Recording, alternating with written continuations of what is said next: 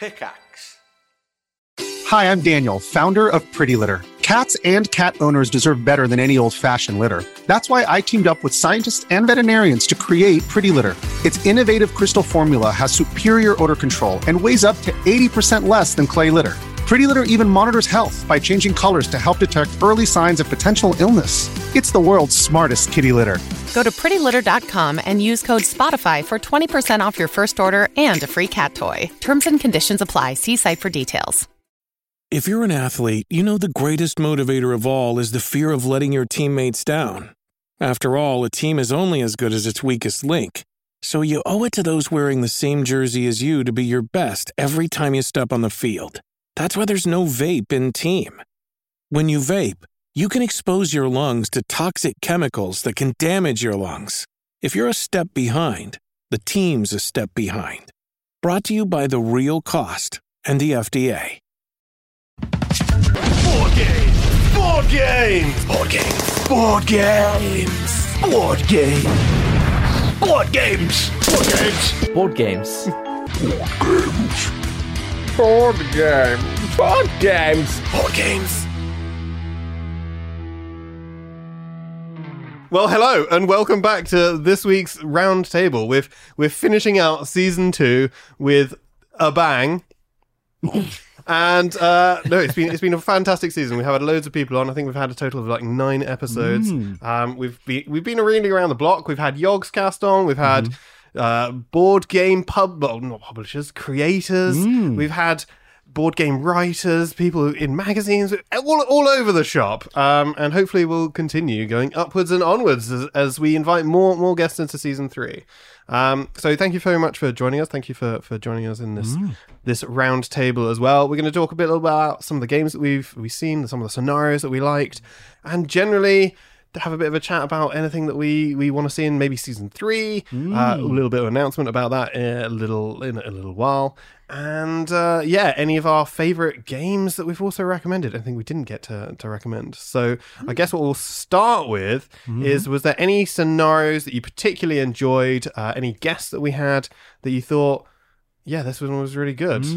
I think Matt Edmondson has to be a highlight for me because um, at the beginning of the series, I didn't even know he had his own publishing company and he like produces his own board games.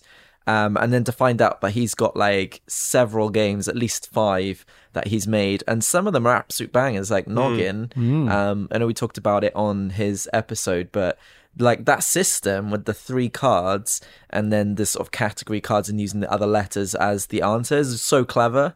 Um, I actually uh, we did um, an event for Chance Encounters where um, we kind of did something at the university and we were like introducing, and I found that was just a really easy game to get people um, into like started you know? It was like a lighter introduction game like a starter game.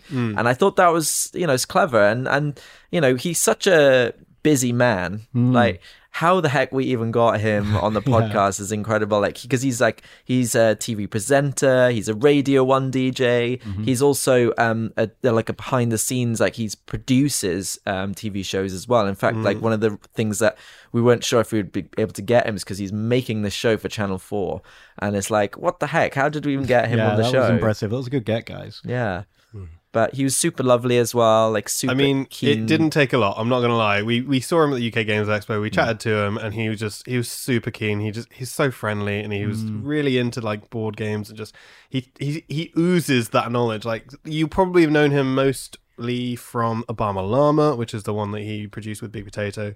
Um, we've we've already done the introductions, but he was he was a really fantastic person, like off camera and everything else. So Yeah. um, You know what? In all honesty, I'm, I was really surprised. Most of the guests we've had this, we've had a lot of Yogs guests in the past, Mm-hmm. but most of the guests this season have been like more board game centric people, Mm. and I was just kind of blown away with how friendly and chatty and lovely everyone was to talk to. Because. Yep. there's obviously like stereotypes about board game enthusiasts, but these guys did not tick all those boxes in, in one bit. No, no, everyone's been great, and I've really enjoyed all of our Yeah. guests. I did want to say though, because it is important. I think we might have mentioned this, um, but with Matt's game, um, which we played uh, after the recording of the podcast, because during the podcast, obviously you'll have seen that um, he he told me that he let me win, and I'm still not sure if that was the case. Everyone but I else is sure. yeah.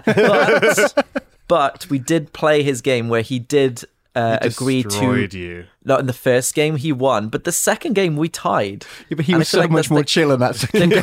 I'm not sure. I'm not sure. Ross, you tell yourself what you want. Nah, Matt Edmondson is a god at his games because he literally makes them the way he thinks, and Yeah. he, he just knows everything. No, I think he. I genuinely think he was trying to beat me in the, in both games, and I managed to claw my way to a draw. I didn't Yep. beat him, but I'll take a draw. no matter what you say, I feel like he was trying at that game, and I will not let him change my mind. Just think in that first game, it was so one sided. And then in the second game, he really took his gas foot off the gas. That's what it felt like. As a technically a player, but actually a spectator in that game. or both of them.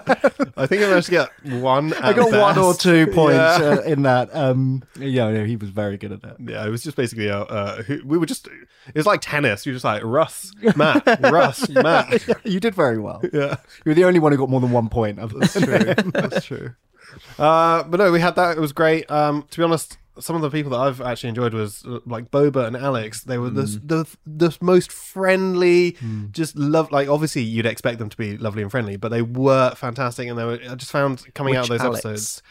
Uh, well, actually, that's a good point. We had Alex and Alex, and we also had Matt and Matt this season. Yeah. That's true. That's I was. I was specifically meaning Alex the Rambler, um, which we went again and had some some games afterwards with Alex, and it was it was so fascinating, and he was such a lovely person, Mm-hmm. and Boba is like so creative.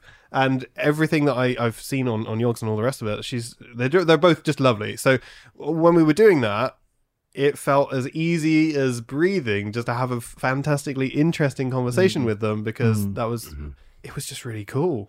Yeah, I don't think it's going to come as a surprise to anyone that the the Shakespeare scenario was definitely my favorite of the, of the season. I just loved your I was there writers. just like yes, do the thing, happy days. Like I was, yeah, it, it was um, it, it was really nice to have a scenario as well where the guest wasn't playing. Mm. That somehow felt like a, a little bit different, a little Mm. bit weirder, and kind of having to really think outside the box for that one was really I really enjoyed it. Even even if there was some Scottish slander on my on my people on my people. yeah, absolutely. No, it was, it was a really interesting one. Um, brought back all of my Shakespeare childhood memories of uh, the distressing times of GCSEs. But you know, I managed to get through that with some therapy. We're fine. We're okay. We're on the other side safely. Uh, but no, I mean, we've also had some great board games that we've recommended this season. Um, we've almost recommended Herd Mentality twice, but I didn't.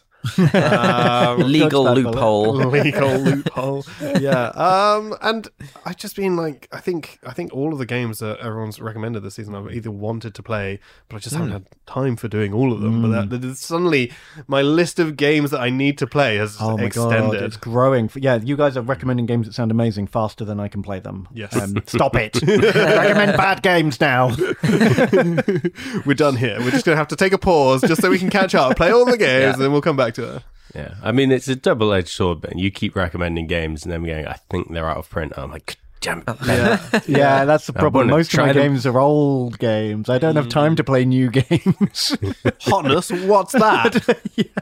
Ben's coldness list. Those are the out of print games that you just can't play. Get on the coldness train. I think part of the problem is the way mm. I look for games is quite different to other people. I think a lot of other people are like, "Oh, this sounds cool. This is hot, and that sounds mm. interesting," and they're trying all these new things or watching Kickstarter or whatever. And I'm sat there going, "I want to play a game like this," and I start googling what game. I want a game that does X, Y, and Z, and I find it, and it's like, "Oh yeah, back in 2006, someone made that exact game. Amazing! I will go find a copy." That's such a strange way of like looking for board games. What? How have I only just learned this? But it kind of makes sense, right? If you narrow down all the mechanics and like Hmm. themes that you quite like, then it makes sense to go off and try and find that subgenre Yeah. of stuff. Well, Yeah. that's where I found. um Oh god, I've already forgotten the name of it. The deck building map game fantasy board game that I recommended. Um, Do you remember who did you recommend it building- to? Mythotopia. Mythotopia, that was it. Yeah. Thank you. Um, Someone that's how I found paying that attention. game. That's like a really old, obscure game, but um, But it, but I, I wanted to find a deck building game that was also like a 4x map game. And I was like, why doesn't this game exist? I'm going to make one. And then I googled and I was like, oh no, it does exist. Someone I think that's your first your first instinct is I'll make one. Yeah. I'll make this game. That's how you know you're a, a real Yeah. board gamer at heart. But but the thing is that even in that um, knowing what mechanics you like, Mm. A game is more gen- than just the sum of the mechanisms involved. Yes. Like there's a lot more going on. It's how they're utilized, whether they work well together. Sometimes even, you know, the designer, like I would definitely trust certain designers to be able to use like different mechanisms, mechanics well um over and also some companies as well i think are better at making um like certain kinds of games. So yeah i guess it's just what i'm trying to say it's almost like a recipe isn't it? Yeah. you can use eggs mm-hmm. in different things but depending on what you know what you do like th- it's going to get you completely different results. So that's why i'm kind of curious that you you do it via And it's not very efficient, and I'm often crushingly disappointed because I have an idea in my head of the game I want to play, and then I find it and I get it, and I'm like, this. This isn't that. like, technically, it is. Like it ticks all the boxes, but it's it's not what I wanted. It's got no soul.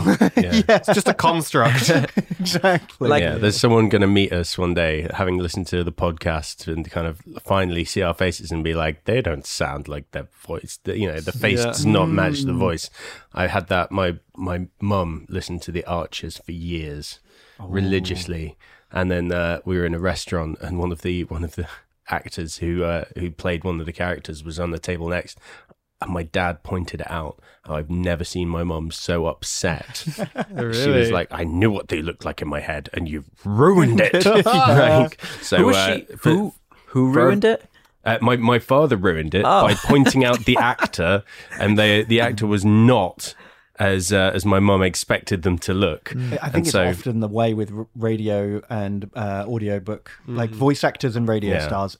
It's you almost always imagine them totally different to the way Yeah. they are because they have such amazing voices. I, suppose. And exactly. if they, I I, guess if they. If, if they, I don't want to be rude when people say face for radio, but I guess if their appearance matched their voice, maybe they would actually be like a screen actor rather than a voice actor. potentially, yeah. I mean, Not always the case, We've obviously. ruined it by sticking ourselves on YouTube. exactly. Well, there's no we've- illusions we've here. prevented that. We've prevented that thing. We was what we've done by by putting ourselves on YouTube.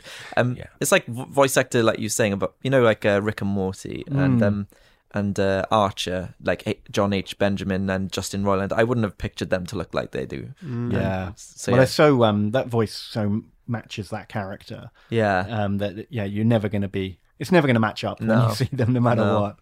Funny how we do that though. I think the one that really sticks to mind for me is uh, it's a Bristol legend, George Ezra, um, because the first time I actually heard his voice, and I, and then my brother was just like, just just picture who you think this person looks like in your head, and then he showed me a picture of George Ezra, and it's not like he he isn't an attractive person. It's just a case of doesn't look how I would immediately have pictured his really deep resonant voice. Um, So it's quite interesting. Is there any any games that you guys have either recommended or haven't managed to recommend that you you were particularly keen on this season? Hmm. Good question. Um, It's a tricky one to answer because I ha- actually have had a bit of a gaming drought the last couple of months. Mm. Um, I've been a bit busy with work and I've been doing painting a lot of miniatures and I just haven't played many new board games for a while. mm, Um, I did do one of my classic "Why doesn't this game exist?" recently, um, where I was I was watching a lot of um, uh, like competitive StarCraft Yeah. while I was um, while I was painting, and I got really into it. And I was just like, I love StarCraft. It's a great like real time strategy game, but I'm I'm an old slow man, and there's a limit on how many actions per minute I'm willing to invest in this game, and that is the the limit I'm willing to achieve is not not competitive. So, I've aged out. My Yeah. my StarCraft days are over. But I really wanted there to be like a um a turn-based game that captures the essence of StarCraft. Did you find one? Well, I've been googling around a lot, and I've I've got three games on order that are Oh arriving wow, like this three. week, Okay. and that I'm going to audition them for the role of turn-based It's StarCraft. like Mamma Mia, but board games, which is the one for me. exactly. So I guess maybe I'll come back next season and, and let you know if any of these games have scratched that itch. Mamma Meeple. Mama Meeples! Oh my god!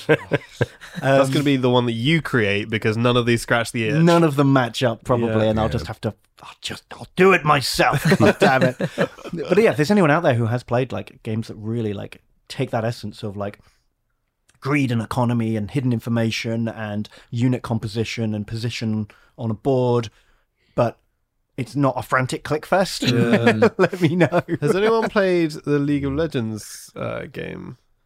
The video game? Mechs and yeah, Mechanics. Sure. No, I'm- No, I haven't. Oh, is, Mechanic- wait, is that Mechs. actually League There of is Legends? a League of Legends. Yeah, yeah. called Mechs. Mex, Mex and Minions. Mex, Mex versus Oh, Minions. no. I Yeah. didn't know. Minions. I've, I've seen Mechs and Minions, but I didn't know it was a League sure of it's- Legends IP. Yeah. yeah, I did not is. know. Yeah, no, it I. was it was big in the cap. Well, one of our one of our colleagues had it for a while, and Mm. it used to be the the the lock in game of choice. yeah. You know, the uh, the after hours going to find somewhere to sit and play that until like early hours of the morning. Yeah. Um, but I I was I was never on those shifts. Oh no. No, never got to play it. But it, I heard good things. Yeah, no, I, I believe it, it had a pretty well received um, audience. Although I don't think they, I, I haven't heard of it being reprinted. I remember at the time it seemed to be uh, something hard From to get what hold of. from what I remember, it was one of those incredibly ambitious productions Mm. that kind of didn't lend itself to a reprint just because it was so massive that everyone everyone who would have wanted to spend that kind of dollar Gotcha. Right. on a game like that has already saturated done their it. market yeah, there. essentially Yeah. with one printing there, yeah. Mm-hmm. and then it, and then it was done. Yeah, that's Yeah. But that that could be uh, like first thing I think of when I'm clicking, not necessarily RTSs per mm, se. But MOBAs share a lot more in of common. MOBA. Exactly. Mm. I'd be wondering if you could play. If can you imagine you've got the the age categories of like StarCraft, you're like you're only allowed a maximum APM of 200 to be in this category, and then Ooh. you just get to the last 10 Like a weight- seconds of a weight- minute like or a something. boxing weight thing. Yeah, and then you just be oh. like, I've I've clicked myself out. My my hero's just standing there now. I can't do anything I've got 30 seconds or I'm not allowed to take any action. Exactly. Can you imagine that in competitive play? Oh my god, just put a limiter on. That'd be Yeah. amazing. That would be that would be insane. Oh my god. I'd I'd like to see how that just changes gameplay. Mm. It'd be it'd just be an interesting experiment. I'm You sure should probably mod that in. pros Probably. would not be happy. Who would with play with that? though? exactly. Yeah. It'd be a challenge mode because I've been watching like people like pros play like what happens if we don't have fog of war or what happens if everything has double health Yeah. or if we play on double speed like it's just Yeah. like for experiment's sake Yeah. um and for YouTube clickbait I imagine Probably more that. but yeah that'd be amazing what if there's just like a hard cap on on it and clicks Every time you've got a minute and then it just refreshes. You use over it, you're screwed. I screwed. love the idea of two armies just bumping into each other and then stopping Yeah. Wait this out, boys. Another 10 seconds on the timer. It's going to be the most epic battle we've ever seen.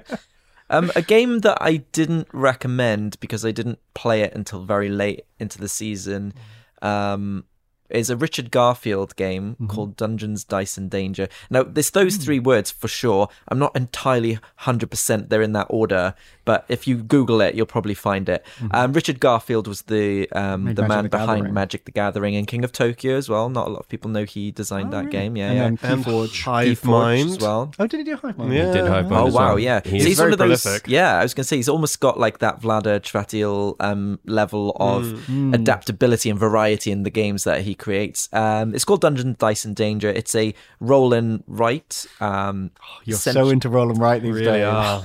there's a it, so I, I can't remember who I was chatting to about it, but they were kind of annoyed at how many things were having roll and write editions, and I said to them, I think you know the point is if people are interested in it and people are buying these games and Yeah. like consuming them, I get it. That's exactly why they keep making them. But I also think it's just a nice.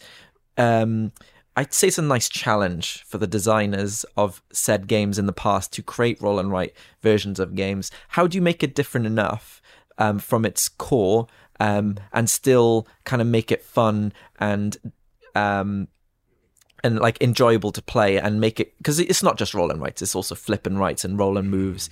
Um, that, but yeah, the game Just is take two random adjectives yeah, and like stick it you know, together. stick roll and, and twist, spin yeah, flip and bounce yeah, exactly. Squash it. Yeah, Punch Um, but it is um, it's not based off an existing IP or anything. It's just a new roll and write game. Um, it's it, you know, got this dungeon. Uh, map which is made up of just loads of rooms that are connected to other rooms um, with some monsters in some of the rooms and like some treasure in other ones and it's essentially uh, the player, the active player, will roll four white dice and one black dice, and they'll pair them up, uh, pair two up. So you'll make two pairs out of those dice, and the numbers are the ways that you explore around the map. So like the the room might need you to have a seven, so you need to pair up a seven in order to explore into that room. Some of the ways that you defeat monsters as well are the same. So like, oh, you need a four or an eleven to defeat this monster. But hey, if you if you activate this room, suddenly now you can use a five to defeat this monster as well. So every time you use that number, you can do a little bit of damage. It's it's neat. But we did play the first game. I introduced it to people who are new. Um, there were three sort of new to board games players and me. Um, and I we played it thinking it seems quite light. You just create numbers and then you just scratch off on the on the map. But it's supposed to say it took about thirty to sixty minutes. They say I don't think that's right, but it took us about four and a half hours. Oh my god! And we were like, oh god. I mean, there was a little bit of this AP analysis paralysis where people were thinking about how do I pair up the numbers and what do I do with them? Hmm. But the reason it took so long is because we played with the rule kind of very wrong. Oh, which is the dreaded nightmare when you introduce games to new was, uh, groups. who was teaching the rules there, Russ? oh, it was definitely me, and I definitely own up to that. But it was because um, there's specific rules to each uh, map. There's four different maps in the game, and the specific rule to this map was if you activate a certain kind of room, it does one damage to all of the monsters. It does one damage to all of the monsters. So we were like running out of rooms to go into, and like we were getting down to like health. In fact, three of the players ran out of health during the game, and I had barely any left. um, and it was because we would slow ourselves down from missing out this rule that was in the back of the the book right. not not a problem. It was still a fun game. Um, uh, the the only thing is that it's definitely harder for even myself as a sort of seasoned gamer to come up with like the combinations of the dice when all of the four dice are different values. Like it's just trying to in your head. Um, because everyone's using this dice. The active player gets to pair it, but the other players get to use the four white dice as well um, to pair up. So everyone's just in their head going, okay, so it's a, a five and a nine, and or, and a six and an eight, and then uh, or two sevens, and so you're trying to like keep those values in your head um, when trying to figure out which combination. You go, oh, I can use the five there, and I can use the seven. No, I, I have a five and a nine. Ah, it's it's really frustrating. But apart from that, I I actually think the game is is pretty good. Um, I'm not I'm not sure if it's a game I'll recommend. It doesn't feel like it's a, a like a like a perfectly like a, it's not as entry level as I thought it would be because of that, but it's still a really good game with really good artwork. It's quirky. It's hmm. quirky as well. Yeah, I think like we can we can have a go at roll and writes, but I'd much rather play a roll and write edition of a game than I would play a solo mode. Hmm. Mm, like I find like the solo modes can be like you're you're essentially setting up a huge game and just kind of going through the motions of something. Whereas I feel like quite often the roll and write editions much more like a like doing a crossword, which feels a lot more natural for me to be doing on my own, kind of rather than kind of you know if someone walks in on me doing a roll and write edition, I'm like, ah, yeah, you know, just kind of fiddling about with this. If I've got a huge game of too many bones set up and it's just me, I'm like, well, feel like someone's walked in on me doing something sordid. But, yeah, you'd much rather be caught fiddling than um, boning. That's what I heard. you, I couldn't, I couldn't put it any better, Ben. Um, but yeah, I mean, I've, I've played. I'm trying to move on. Uh, So Um, saucy. I've played some really good roll and writes this year. Like one of them is my my most played game of the year, and I'm like, it's uh, it's called Rustling Leaves by Paolo Mori.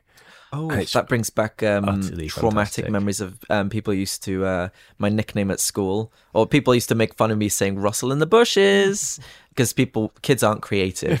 um, No, we find that, that, don't we? note at the time? I just sighed and rolled my eyes again. But um, that's yeah, that's that's a really nice one, and I it's it's got that kind of really gentle aesthetic that you can kind of just to ease each, into. each of these roll and writes. So we we played a game of Qwinto recently, which is a game where Oh, you, yeah, on the you train, roll yeah. the dice and then you stick the dice in um in in a little Stick like the dice you've in. got you've got three tracks, numbers. three different coloured tracks, and different coloured dice, and you try and put your numbers in the right places to score the most Yeah. points. and I found with that one uh, that me and Ben had almost an identical board. With ninety percent of our board was the same. it was. So I feel like with the roll and rights, um, I've played a couple where you can fall into that trap where you end up having the same board as somebody else. Um, and I've seen it in a few board games. The ones that you are talking about are they are they similar? Is there, is there some way of differentiating? You start from a different area. Yeah, so the one I was talking about, Rustling Leaves, uh, there's six starting points on the board, and each one, ha- each person has a different starting point. So you kind of you can't have the same thing, and you Gotcha. do have different options. Yeah. I've played um, the game that I was saying about. There's many options for you to start, and not everybody has to pick the same pair. Right. Um, there was a little bit of similarity in the first couple of moves, but it digresses so differently. And I've played enough games of Qwinto, by the way. One of my friends, Ben, um, who really likes that game as well. Not you, Ben. Obviously, you know you would know that because, but he t- he calls it like um he's. I mean, this might not be an appropriate reference, but he says it's almost like the uh, sexually transmitted disease of board, of uh, roll and write board games because it says once you've introduced that board game to somebody, then that gets introduced to other people and they buy it, and then it just gets spread all over. He likes to refer to Qwinto as that. um, yeah. Anyway, uh, but that game I've I've played enough of it to I've never seen anyone as similar as you two have played. So that was Wow. kind of weird, but brains in sync. yeah, or just Exactly. copying, copying from each other's like notes. I was- like we- in I I was Excel. was actually not looking at it. Exactly. I was like, okay, we've rolled the dice. I'm going to stare at my own board until I've written a number in. And I was like, oh, you, good choice, Ben. Good choice. but it is important to note that um, they didn't win. No, that's true. didn't. We nearly did. If we'd rolled like a 17 or an 18 Which at is- any point yeah. in the game, So the big We thing is would've that won there's that. three dice that you can roll. And we thought. we got greedy. we You thought did. that you could roll a lot higher on average than we did, so uh, th- we just placed it. I figured there'd be a 17 or an 18 at some point in the game. Yeah. People always fall into that trap in that game, and I love it. It's like the first time you teach a game, and you know that there's going to be uh, like a a thing that they come across that's going to you know cause them some frustration for example in lost cities the card game which is a fantastic game. I never tell people that when you get to the end of the game those eight cards in your hand you will not get to play. So whenever i teach it to a new group I, they basically play on thinking oh i've got all these tasty cards in my hand i'm going to be able to play. and suddenly they realize about four turns before the end that they can't play these eight cards. And so they go to the end of the game kind of like a little bit frustrated at that but then going okay next time next time i know exactly what i'm going to do and I, I think that's okay to not tell people about that but it's so kind of fun to you observe it. immediately you don't tell them this purely so they have to come back and play a second game. You like, hey, here's here's the first uh, few grams are free.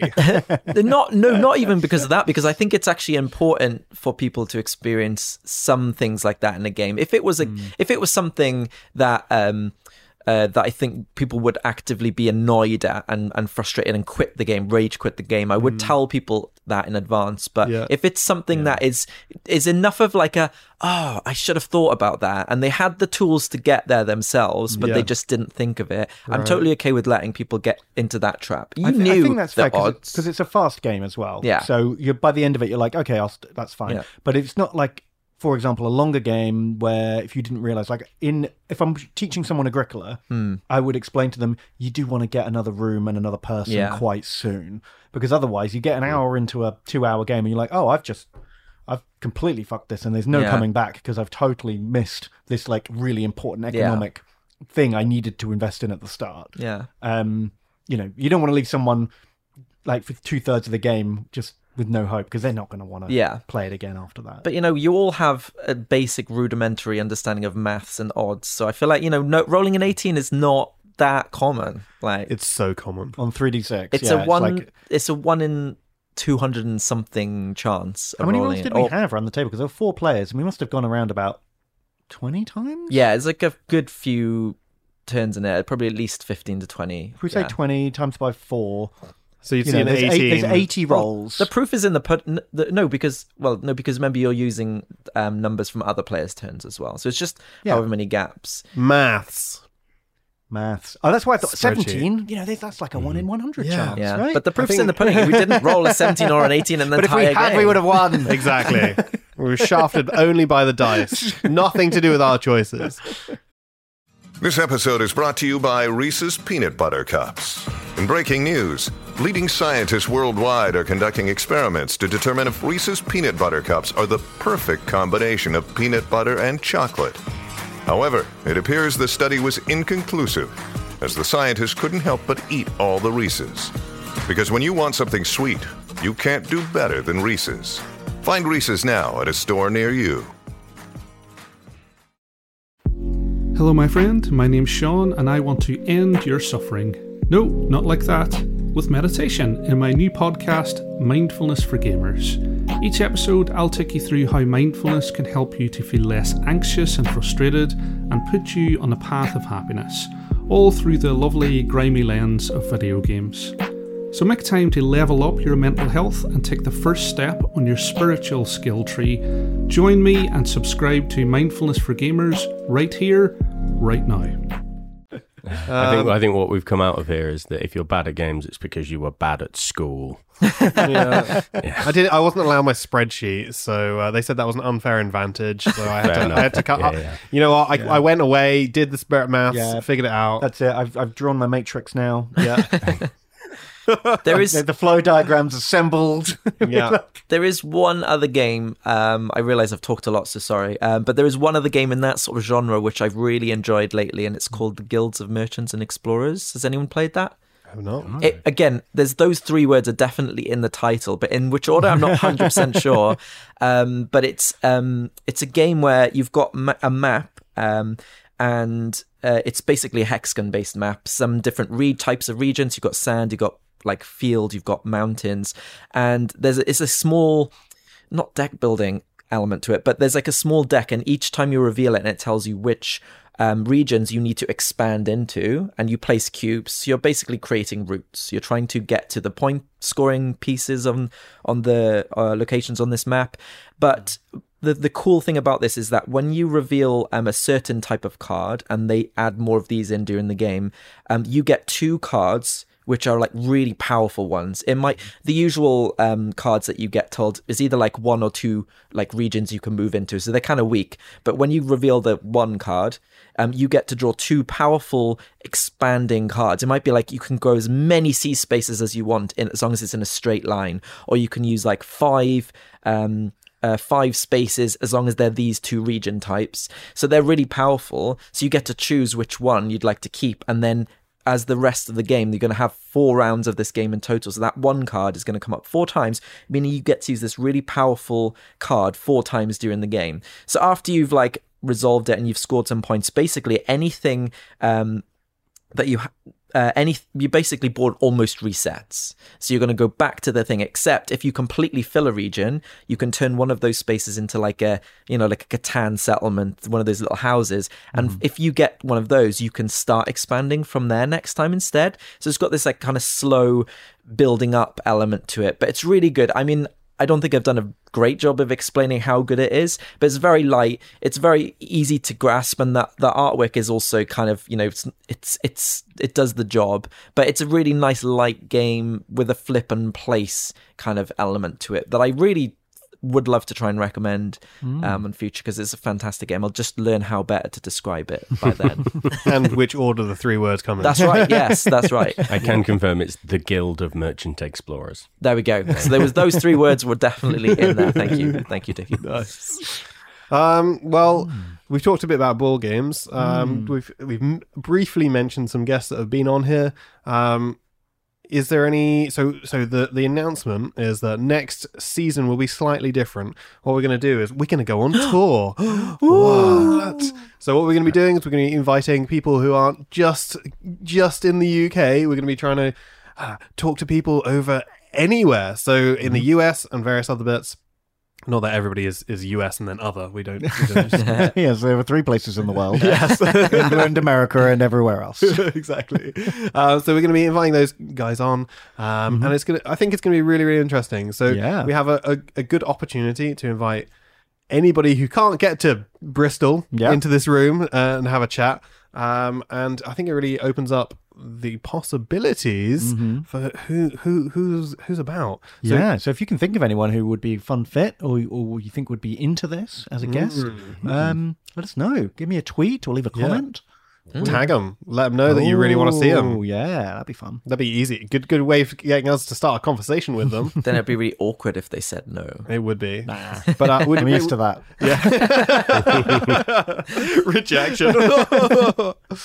no, it's cool. So um, I think we're gonna be we're gonna be, we're gonna be reaching out to a bunch of other board game publishers. I mean, we had Bez on this season, and I just I really enjoyed her episode. I thought it was really interesting. She's such a creative character, um, and her games are obviously fantastic. Fantastic as well. Mm, um, yeah. I feel like I'm always carrying one of her games now in Yeah. my backpack. uh, it's just fantastic. Um, so one thing I did want to bring up was um, I recommended uh, Ultra last season, Hmm. and we were just talking about this before the podcast. So I thought we'd we put a pin in that, and we're going to Yeah. have it live. Yeah, yeah, discussion yeah, yeah, yeah, yeah. Um, because it's a game I was very excited about when I first started playing it. I played it a couple of times, and I was like, "This is great fun." Um, but I just wanted to like basically say I've kind of changed my opinion on it now. It's it's one of those games that I found by googling. I want a game that is cooperative and fantasy based, and you know that's how I found it. And it's not quite lived up to what I wanted from it. Um, and this conversation came up because you have recently played it as well, right? Yeah, it's like you know because you recommended that game. You made it sound really great. and we got. yeah, I probably um, oversold it. well, honestly. well, it won. So do we deduct a point for that? No, I'm kidding. That's last season. It's too late. Um, I've yeah, already it's eaten that point. um, yeah, like a game that that won. So obviously we got it for Chance Encounters. If you want to try it yourself, um, you will be able to try it if you come to Bristol.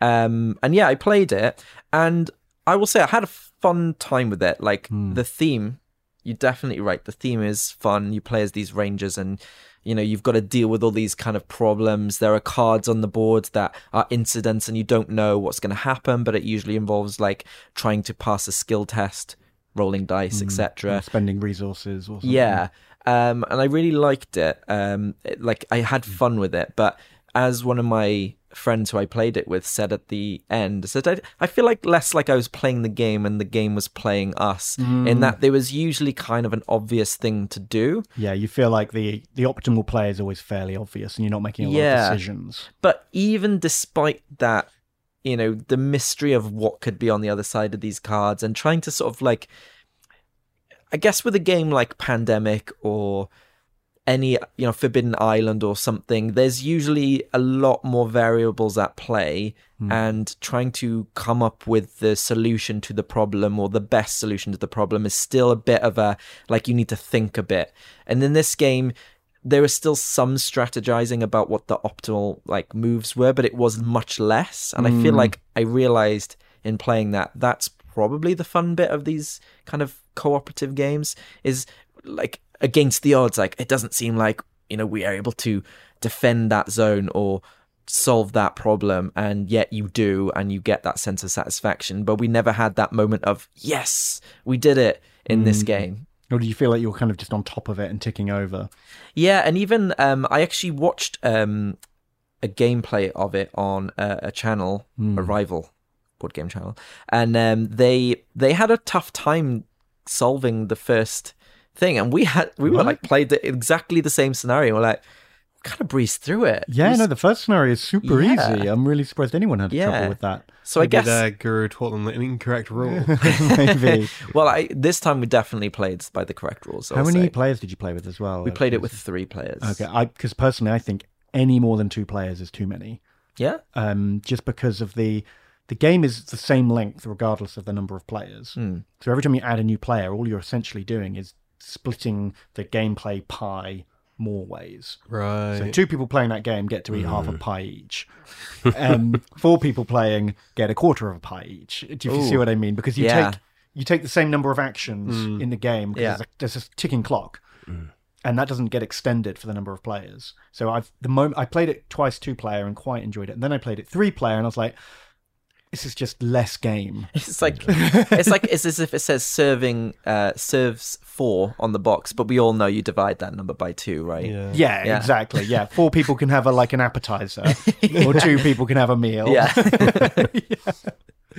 Yeah, so that's another like warning I want to put on that game. I think like I wouldn't play it with more than 2 I'll- players. I'll give it credit. It has a really cool um, storage solution because the game comes with like um, like four kind of boxes um, with flaps. So the game has its like own inbuilt storage It's a system. meta box. Yeah, a it's box cool. So like all the cards, the small fun. cards go in one box. You just flip open that, and you've just got the cards It's like- nicely stored it's in got there. its own cardboard organizer essentially. You don't have Yeah. to buy one of those like add-ons. More is of that, please, publishers. And I wonder if there's a way to patch it and just to add that extra layer of uncertainty and complexity on top. Do you Maybe know what I they've mean? done Some it. extra mechanic or something. It's quite a new game, so I don't know if they would have done Uh, anything with yeah. it. Also, that's that's how you sell expansions, Ben. right, yeah. You just You know? remove an essential part of Yeah. the game Yeah, and yeah. sell it And- at a later date. Exactly, exactly. With this game is just good enough without it. We can add it on later. That's Dicky's fine. now being promoted to head of board game creation. Um, did you have any games that you tried after being? So I, yes, but it was a game that I'd played before. So Ah. Blood on the Clock Tower. Yeah. I've played a lot as um as one of the players. But this year, since since it was recommended on the pod, I've actually now run a couple of games as the Oh, cool. storyteller, which has been a very very different experience. So I just kind of wanted to talk a little bit about Yeah, that yeah, because it was like the first game I had of it. Absolutely brilliant in terms of running it was fantastic. We should probably say really this well. is like a more elaborate version of Werewolf, essentially, Yes, where you yeah, have um, hidden roles and a narrator like flows through the game structure. and- Absolutely, It's yeah. Probably like yeah. minimum of like eight players or something like that. Yeah, I think you want at least eight to run it kind of well. I played it with Mm. 13 players, then me as the storyteller. So it Mm-hmm. was quite a big game. Did it for my birthday. Went, went really well. Mm. Um, I then took it on uh, a little holiday we had and did it with 14 players. And it was a completely different experience. And it's such a wildly different kind of game. The first time I played it, it was with um, with some of our staff. Actually, you know, it was it was a really like interactive game. People went off and had lots of like secret conversations. Um, and when I took it away, I played it with um, people who I think they would admit they're normally more Euro gamers. Mhm. And it was much more, they treated it just as a logic puzzle. Right. It was really interesting to see. And you can kind of do that. It's not just kind of, ev- because everyone's got a different power and there is, everyone's getting different information, they could treat it more as like, um, a, as a logic puzzle and kind of work out who was, who was what. And if this is true, then this can't be. It was, you know, Right. a lot of them, uh, More deduction based. Exactly. You know, it they treated it kind of like programmers, you Yeah. know. I just, I just this whole thing of of like information that has to be true or not true, and then I'm normally playing a game and I go, "Fuck, I have totally said something incorrectly." Oh shit! Like I think we were playing. Um, it sounds fishy, and then it you'd go around the table, and you'd be like, "Somebody isn't the the truth teller. It hasn't come up." Yeah. and then I'd be like. And I'd just be, I'd be so distraught. I'm like, I'm so sorry, everyone. It's me. Start And then- again. yeah, it's just been oh, so bad. I mean, it's it's one of those things that Blood on the Clock Tower kind of fixes. Yeah, because like you know there isn't like the set information because one player might be drunk in which case they're getting wrong information from from the storyteller uh, and then there's also a character called the poisoner who can like make someone get wrong information but only for a turn. Hmm. And so it's it's a it does kind of muddy the waters slightly um, but actually, the the second game I had with that group, I could kind of lean into the so I put all of the logic puzzle kind of roles in, Right. Ah, ra- okay. rather than leaving some out, Yeah. um, which I'd done before, and it was a, a another completely different game. Which- I will say it's really easy to get things wrong as the storyteller, I and that that can really affect a game. So you've got to be properly on it. I have been on the receiving end of that. I'm- Yeah, I know. I remember you said in your Yeah. episode. Yeah, it was, it was, it was one of these things where I was running the game on very, very little sleep. Oh, no. Bad idea. And it was the worst idea. Like I just powered down halfway through the second game. but yeah, it's it- difficult because you are really the momentum that keeps Yeah. the game moving. Exactly. Yeah. Um, also, very, very, very wary of creaky floorboards. Um, because I was just walking around a, a, a room. Uh, they ha- had everyone in a circle, and people could tell Oh, where I was stopping. So I had to like introduce like random detours into my running of the game to make sure that no one could tell who I'd been to at what fix. point.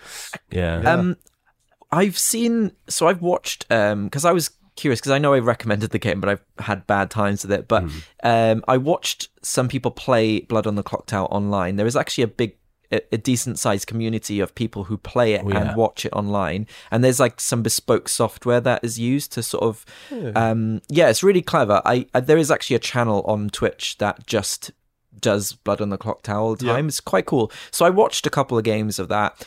Um, and what I didn't realize until watching that because you've got this host who is commentating the game but you they have to make decisions sometimes about when to um, call the game or um, they ha- they have an influence over the game more so than in a game like narrated yeah because you experience. have to decide um, they were. I. I mean, I can't remember the examples in that in the stream that I watched, but they were definitely saying, "Oh, maybe I shouldn't have done that because then you know, then it doesn't give the good team a good enough chance to win." Yeah, you've kind of got to balance the game Yeah. a little bit, and that's that's. It feels like it's it is a weight. It's a responsibility. yeah, that's like a hard role to play. But it- but it's, so what I mean, it's just not like hard cold rules. There is a like a flow to it. So it's almost like being a DM in, in a way, It isn't it? yeah. It's it's much more akin to being a being a DM, which is great. Uh, so we do this thing where um, for for birthday presents, sometimes you'll write a little uh, card and it'll have like a little clue or something. And so there's this balancing act of being like, "Hey, we're gonna, I'm gonna, I'm gonna introduce what your birthday present is, but you maybe you'll guess it, maybe you won't. It'll have to be very difficult." And then normally. Normally, I'll be talking to my wife about, and I'll be like really excited about the kind of gift I've got her or something, and then I'll be like, "Oh yeah, it has," and then she instantly guesses it, and I'm, I'm the worst person because I give way too much information. So I think I'd be terrible at this one to like DMing it essentially, because I think trying to accurately balance it will probably take me a few games, and I would hate to have to put 13 people through five games before I like actually understand where that balance lies. Well, I think uh, you know we've we've we've thought about doing kind of bigger games, and um, you know we we've got we've actually got our staff do coming up, and there was potential of, of running it there um, at our kind of staff party. do you bring and your then- own cape? No, I no Cape Cape provided by the company. I, I Oh, I've sure, got. We, okay. we'll talk about this after. um, but yeah. Running it for twenty people is incredibly. That's his max player count, and that's incredibly intimidating. Yeah. Like I, I mean, it's. I would have to make sure I was sober at a party to just to even be. Why are you at it the a start possi- party if you're going to be Make sober? it a possible thing. Like it's it's it's mind blowing the kind of amount of stuff you've do got to go through. for the night. And and you know what you couldn't do? Wow. So you couldn't Little practice that freelance solo in your living room. no, definitely not. I mean, it's it's good. It's got some cheat sheets and it's got things that are kind of like little reminders that you can put everywhere. But it is it's a lot of admin, uh, and I think like I have a renewed and refreshed appreciation for the people that have run the game before because they've Yeah. made it look effortless. Certainly the the Blood on the Clock Tower guys that have been at cons, um, stuff like UK Games Expo and, and kind of Dragon uh, Dragon Meet where I've done it before, and they've just done such a wonderful job that I kind of I mean obviously they do it more than I do, but they've done a fantastic job and it is it's a lot to take on. yeah. Um, so I I would kind of say that if it's something you're considering buying, like if you're if you're going to be the one running the game, kind of yeah, hmm. be I feel prepared. like it's it's the kind of game that you have in groups and you know someone that's got it. Hmm. In this case, I know you Yes. who has it. So if I was ever going to arrange something, I'd probably invite you. And so Yeah, yeah. I guess you get more experience as a result of uh, being the one who owns it. In some yeah, I think so. But yeah. then But there's then also that does mean you always end up having to take that role. You don't really get to play as a player. yeah. Would you Yeah. want to play as a player after having DM'd it? Yes. Yeah. No. Um. I'm. I'm lucky enough that I've got a, a one of our mutual friends has also got it and runs games quite often. So I can. I can. And what's nice is that they can come to me uh, if they want to play, and I can come to them if, Yeah. if I want to That's a play. So I'm in. I'm in the best of both worlds, Yeah. which is nice. How But much uh, information do you need to be as a as a player? If I like, I knew nothing about it. Is it going to be a half an hour explanation? No, like the, it's a really like straight in kind of uh, vibe. Okay. There's um, it's it's kind of thought of a lot of it. There's a there's a really lovely sheet, like a, an A4 page that you just kind of read the basics off and in, in that order, and then the players know how to play, and you're away. Is and you can kind of do the the edge cases and kind of you know rules lawyering as you go. so? If we were to do like a, a practice round, how long would that take us? Would it be like you can play one an evening, or is it you can play a couple? like I think you can play a couple in an evening. It it does depend on the amount of players. Yeah. you know, another each player is going to make it go on that a little bit more. Mhm. Um, but I think you could probably. Not, I mean, we knocked we knocked two out in a, about three and a half hours. Wow. Cool. Okay. You know, Quite which is intense. which is good going. But yeah, It's probably quite heavy. And then I I find with those kind of games, if I've had a roll previously, and then I'm like, wait, what information is this evening's information? What Yeah. uh, did did that person say that? Were they this? Uh, were they Did the this e- devil? What's going was on? that even this game or was that the last yeah, game? That's the last thing you want. Yeah. Is everything blurring. Oh, God. and everyone's yeah. really drunk. that would definitely be me. I would just be struggling to retain the sort of memory about what people did in the game, and that's why I probably would be really bad at it. I feel like I would. Uh, I'm, I'm I'm mostly the designated driver because I don't drink, and so I feel like I'd end up being like the designated GM on this one or something like that if I did pick it up. So perhaps a reason to avoid it.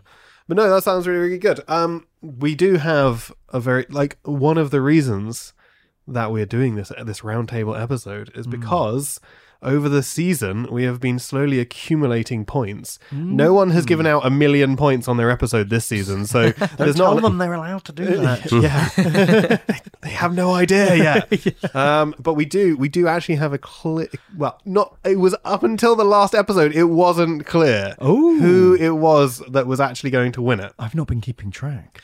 Well, Glad someone fortunately. Russ was keeping track, but I now know. So up until uh, well, I I have I've been performing admirably.